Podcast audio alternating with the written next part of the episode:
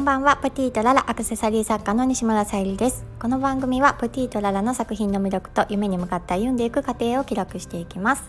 はい、今日は創作活動の日でして、えー、何をしていたかというと来週ちょっと久しぶりになってしまうんですが委託先さんへ、えー、美容室さんへ納品しようと思う、えー、アクセサリーと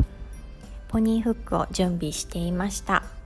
そして、えーと、5月末なんですけど、えーと、お出かけした、えー、岐阜県の岐阜ワールドローズガーデンっていうところの、えー、ブログを更新しました。とってもバラが綺麗でもう癒されましたね。で今日のあのテーマの「自然という環境の中では」というので、まあ、感じたことなんですけどまあそういう庭園とか自然あふれる、うんまあ、例えばまあ神社とかにいる中できっとあの日常がねどんなに忙しくてもそういった場所に行くと心がねギスギスしているってことは自然となくなるんじゃないかなって思います。なんかねそういう場所に行っても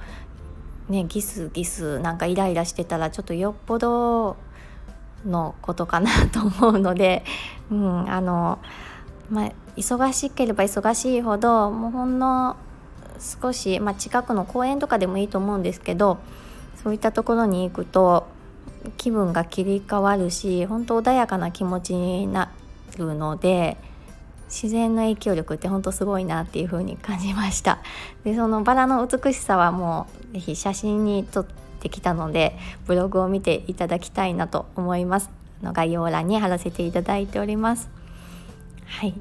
でちょっとそのねローズガーデンのローズのうんと移り変わりで今ねちょっとあの見頃なのかどうかっていうのはそのブログにも掲載してあるんですけどもホームページをちょっと確認してもらうと,、えーと、岐阜ワールドローズガーデンさんのホームページとかインスタとか見てもらうと状況がわかると思うのであの立ち寄れる方は是非行ってもらいたいなと思います。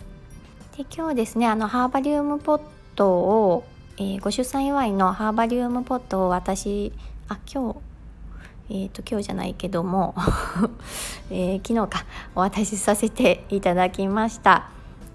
ちらっとどういったあのハーバリウムポットになったかっていうのはインスタでもあの載せさせていただいてますし、えーと、今日のこの配信のサムネイルがその画像になってます。ちょっとねあの写真で分かりにくいあの画像かなとちょっと写真にうまく収められなかったっていう気持ちがちょっとしてます。でどういったハーバリウムボットにしたかというと,、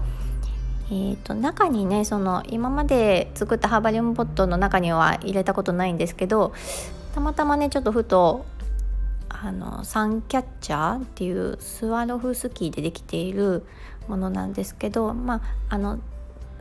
うん、サンキャッチャー自体が太陽の光を当たるとが当たるとキラキラあの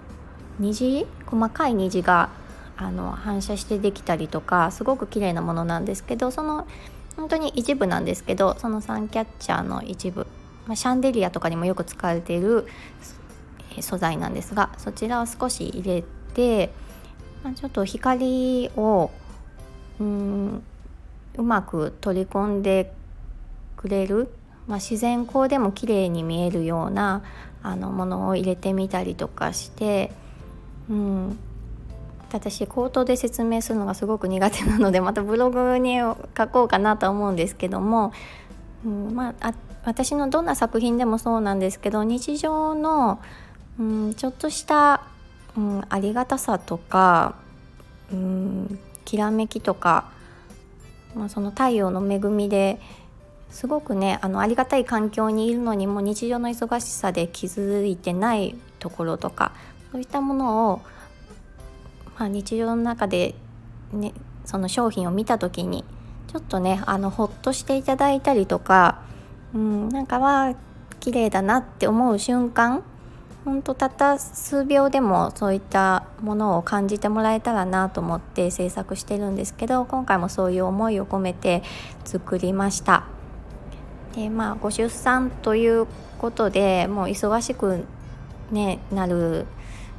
時期がたくさんあると思うので、まあ、ちょっとねふとした瞬間にその作品を目に留めてもらうことで何かねあの、うん、心が休まればなと思い制作させていただきました。今回はご出産のお日にちとお名前とメッセージを、えー、と瓶の外側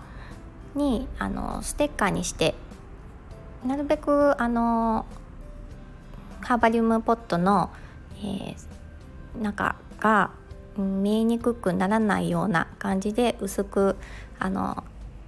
ステッカーにして貼ってあります。はい、またハーバリウムポットもいろいろなあのタイプのものを制作していきたいなと思っているのでまたあの配信など楽しみにしていただけたらと思います。今日も聞いてくださりありがとうございました。プティとララさゆりでした。